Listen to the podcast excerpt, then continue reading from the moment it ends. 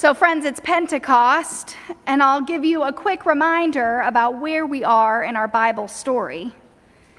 Jesus has been crucified, buried, and resurrected. He's appeared to various disciples. He then entrusts his disciples to remain in Jerusalem and to wait for the coming of the Holy Spirit that will fill them with power.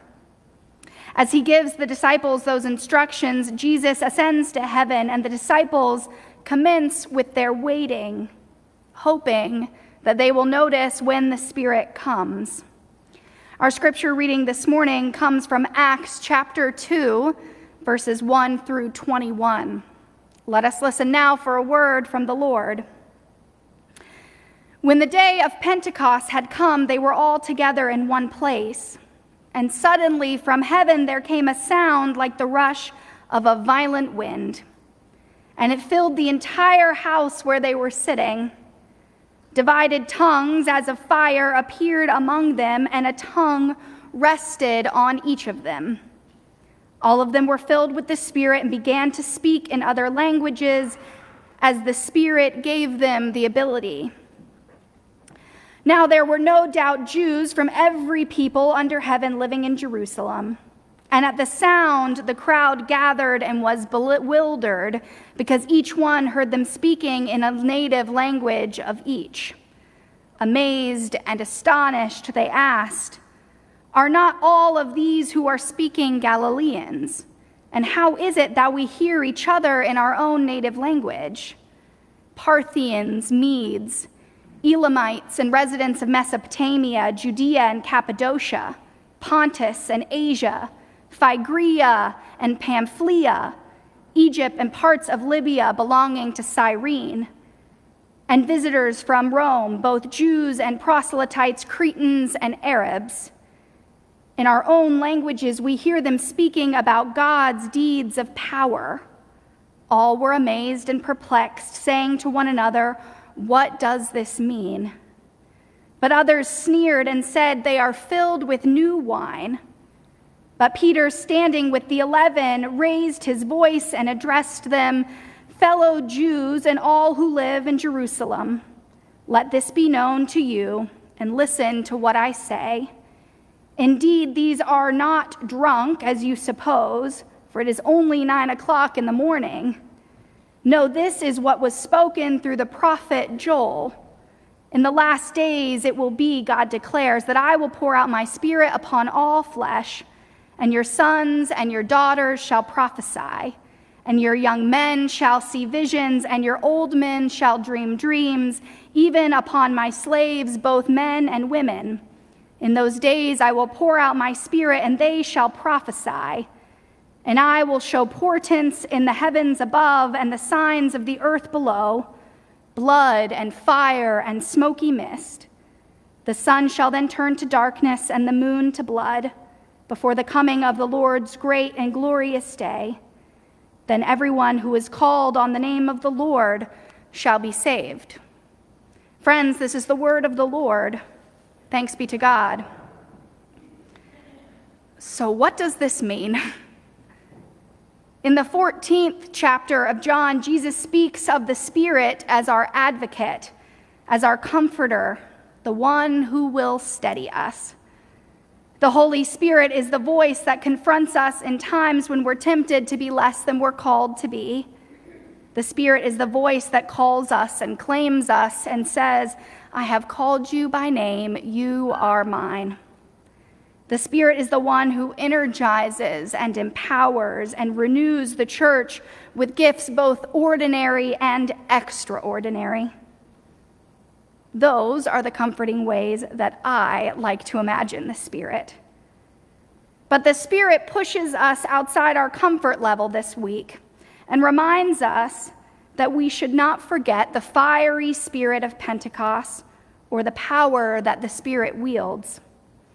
Today, we're reminded of the tongues of Pentecostal fire, the unsettling noises of ecstatic speech in every language, speech that sounded like the beginning of a drunken bar crawl to most of the hearers. It's enough to make us Presbyterians a little bit uncomfortable, just one day. The late Fred Craddock, who I speak about a lot, he was a phenomenal professor of preaching, tells a story about being interrupted by a student at the start of a lecture that he gave. The earnest young man in his lecture asked Craddock, Are you Pentecostal? The room grew silent, and Craddock looked for someone from the school that might moderate and ask the students to hold their questions until the end of the lecture. But Craddock received no help. Realizing he was on his own, Craddock responded to the student, Do you mean, do I belong to the Pentecostal church? The young man said, No, I mean, are you Pentecostal? Craddock said, Are you asking me if I'm charismatic? Again, the student said, No, I'm asking you if you're Pentecostal. The great preacher was getting a little bit frazzled by the student, and Craddock said, Do you want to know if I speak in tongues? And the student said, I want to see if you're Pentecostal. And Fred Craddock said in surrender, I don't know what your question is. And the student said, You are not Pentecostal. And he got up and he left the lecture hall. You see, Craddock's story can't help but make me wonder if Pentecost is a noun, a specific event in history, or if we should maybe experience Pentecost as an adjective, a description of something that continues to happen in the church today. Sadly, I believe the church too often only uses the noun form, identifying Pentecost as a specific event on a particular day with a series of occurrences that were observed and recorded in Scripture. So, like Fred Craddock, I imagine many of us would squirm or would not know how to respond if I asked you today, Are you Pentecostal? You see, Pentecost is more than the birthday of the church. Although scripture tells us that 3,000 people accepted Christ on that first day, Pentecost is more than a mission festival or a dramatic faith defining event. Pentecost outlines a new way for us to be committed of Jesus Christ as disciples. Pentecost calls us to be open to the possibility that God is calling us to do something specific and extraordinary for the sake of the kingdom of God right now. The goal of the Christian church is not simply to remember what happened on that first Pentecost. The purpose of the church is to keep it alive, that incredible energy and vision that entered the world with the gift of the Holy Spirit. And while we cannot prove what happened in that upper room, we can claim in truth that it had profound results. That we know to be true. Because what seemed like chaos created converts. Suddenly, the Jesus story spread from Jerusalem to all of Judea, and then to Asia Minor and Rome, and ultimately to the ends of the earth filling the Lord, fulfilling the Lord's prediction of the impact his followers would have. Despite language and cultural differences, nothing was lost in translation. Something universal was transmitted, and it filled a void in human hearts then as it does now. So that's what we celebrate on Pentecost the power of the Holy Spirit to transform people, the ability of God to bring hope out of despair. That's the real beauty. With the Holy Spirit, we don't have to summon courage on our own or have it all figured out. We don't have to fake confidence because Christ's Spirit fills that void. And we can trust that it will always be there for us. So maybe, just maybe, the time has come for us to think of broadening our understanding of the word Pentecostal. I hope we will not restrict our understanding of Pentecost to something that happened once over 2,000 years ago, because Pentecost is happening all the time.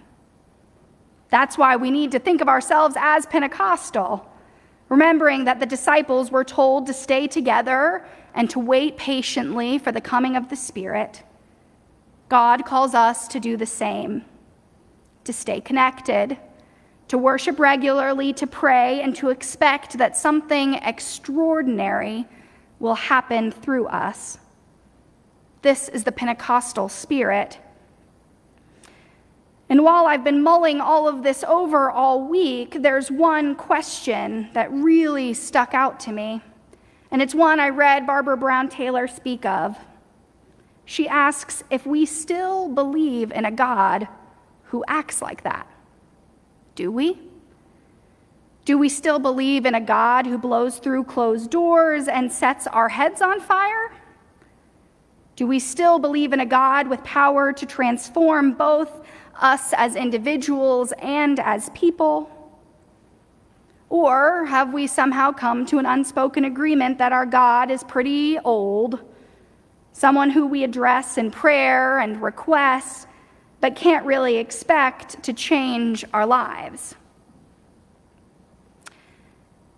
But what if we do believe in that transformative power, that Pentecostal power? What will we do when the Spirit of God gets moving amongst us? Will it reshape the living of our everyday lives? What would the Spirit call us to do?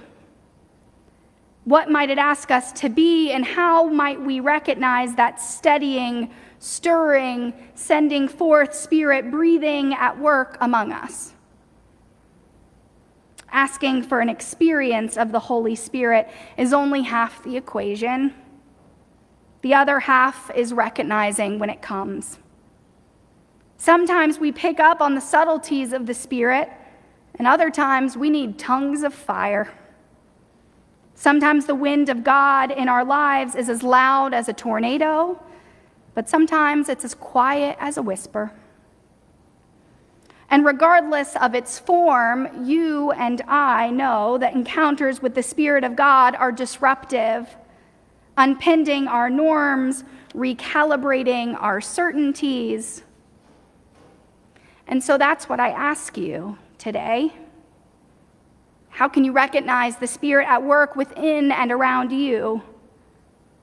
Do you believe in a God who can do big things?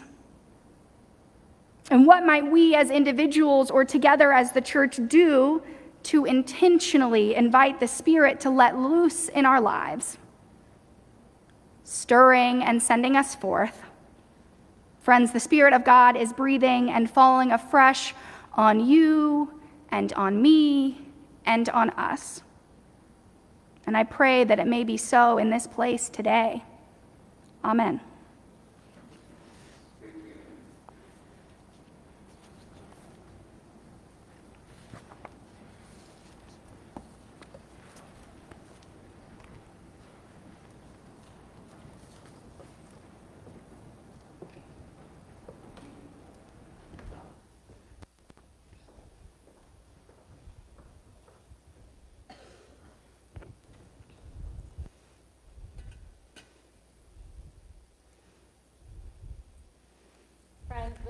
the joyful feast for the people of God.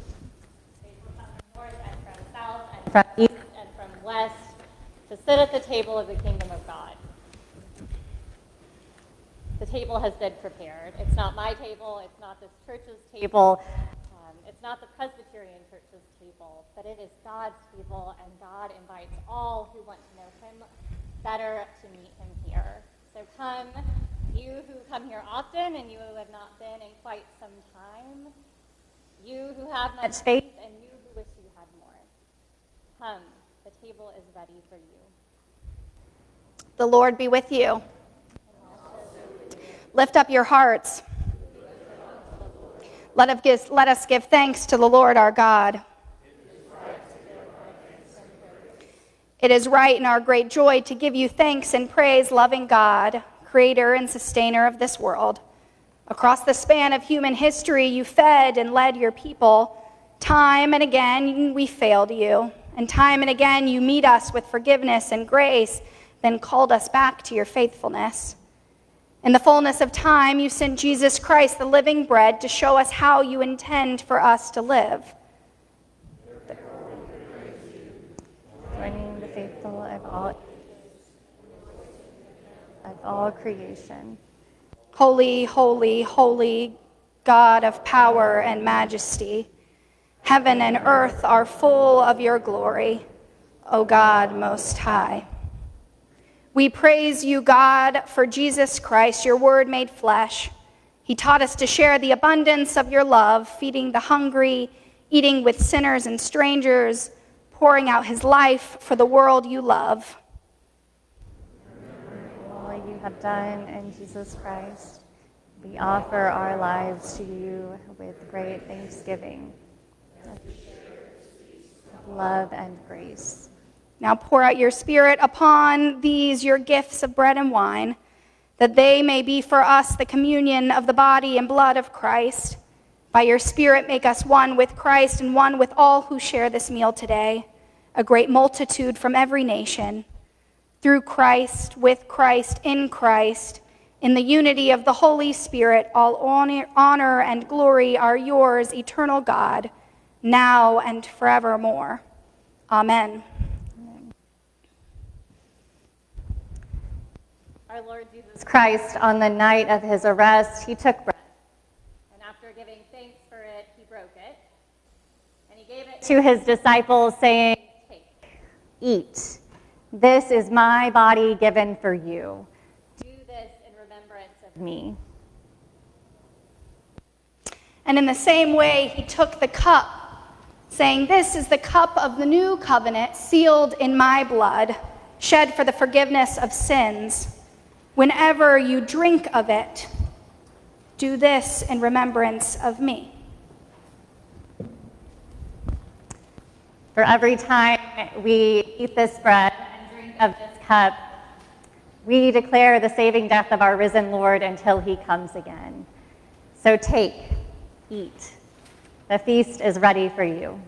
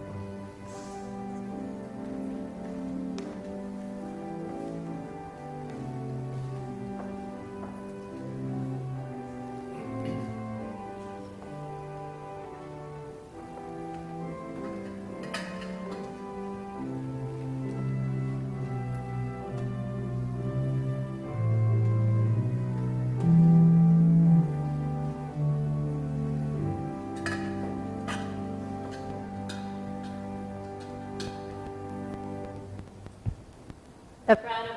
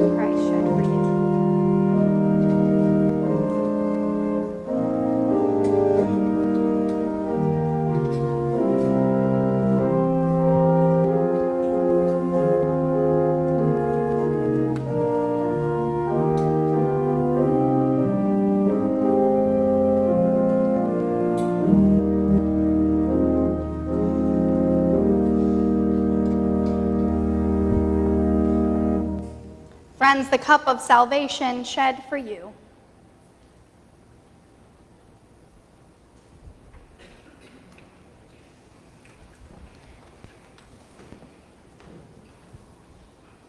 Let us pray.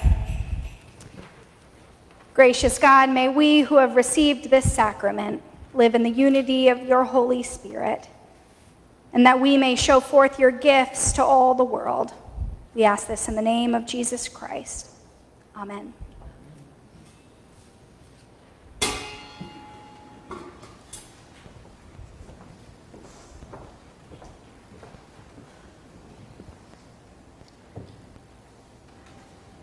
Family of Faith, we have so many things to celebrate today. Um, and one of those is the trip that Margot and a group of high schoolers and adults are about to embark on. Um, they'll be serving with the Appalachia Service Project. And so today, during the prayers of the people, we are also going to pray for them and the journey that they have ahead. Um, so if you are going on that trip, if you are participating, I'd like to ask you to please stand right now um, and remain standing during this prayer uh, for you and for all those that are going along with you. And we know that there are so many more um, that are going as well, and so we keep them in our hearts. So let us pray.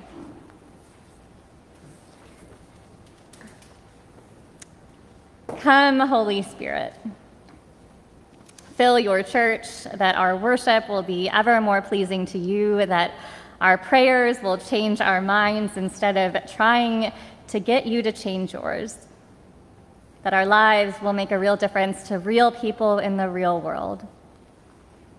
Lord, fill our lives with your presence so that more and more every day, all that we do and say and hope will be an act of worship to you and an expression of love to others. We celebrate today all those serving with the Appalachia Service Project. We thank you for their devotion to the tasks ahead of them. We pray that through the gift of their service and love that they show others the infinite love that you have for all people. Lord, we rejoice to recognize them as representatives of your church and we thank you for their dedication and your gift of service. We send them on with our prayers and our support. And we pray that their commitment to God and service might be renewed. We thank you so much for them and the calls that you have placed on their lives. Lord, through Jesus Christ, you have given us peace that the world cannot give. We ask that you let your spirit of truth abide with us so that we may live in hope, grow in faith, and keep your commandments of love. We pray all this in the name of Jesus Christ, who taught us to pray, saying, Our Father, who art in heaven, hallowed be thy name. Thy kingdom come, thy will be done, on earth as it is in heaven. Give us this day our daily bread and forgive us our debts as we forgive our debtors. And lead us not into temptation, but deliver us from evil. For thine is the kingdom, and the power, and the glory forever. Amen.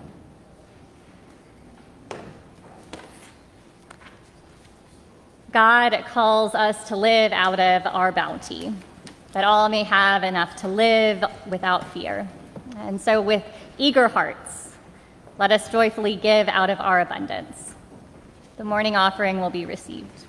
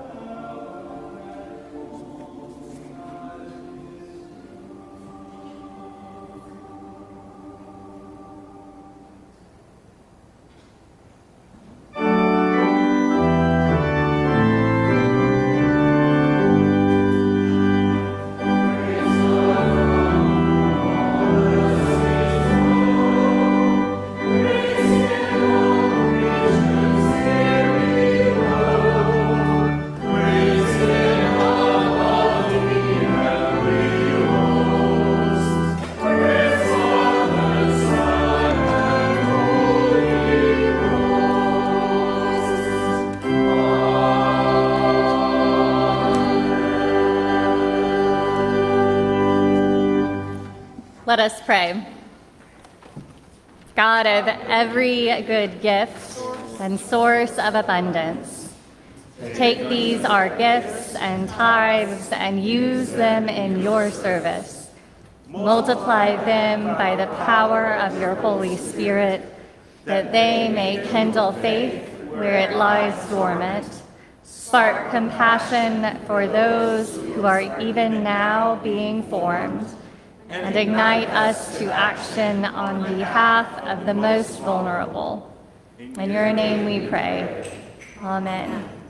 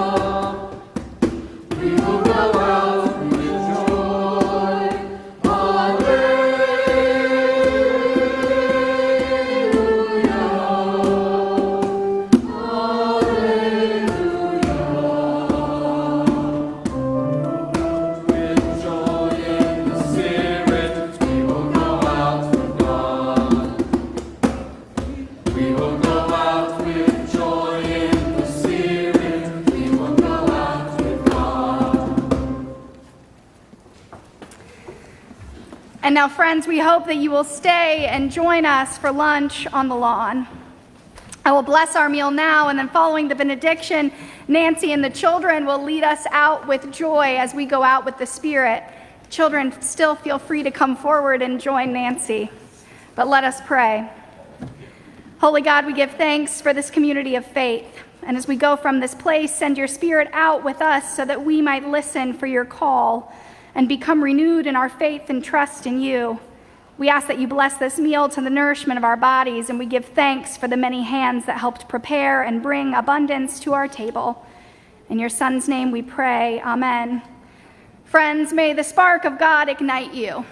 May the love of Christ renew you, and may the Holy Spirit fill you today and for all the days to come. Amen.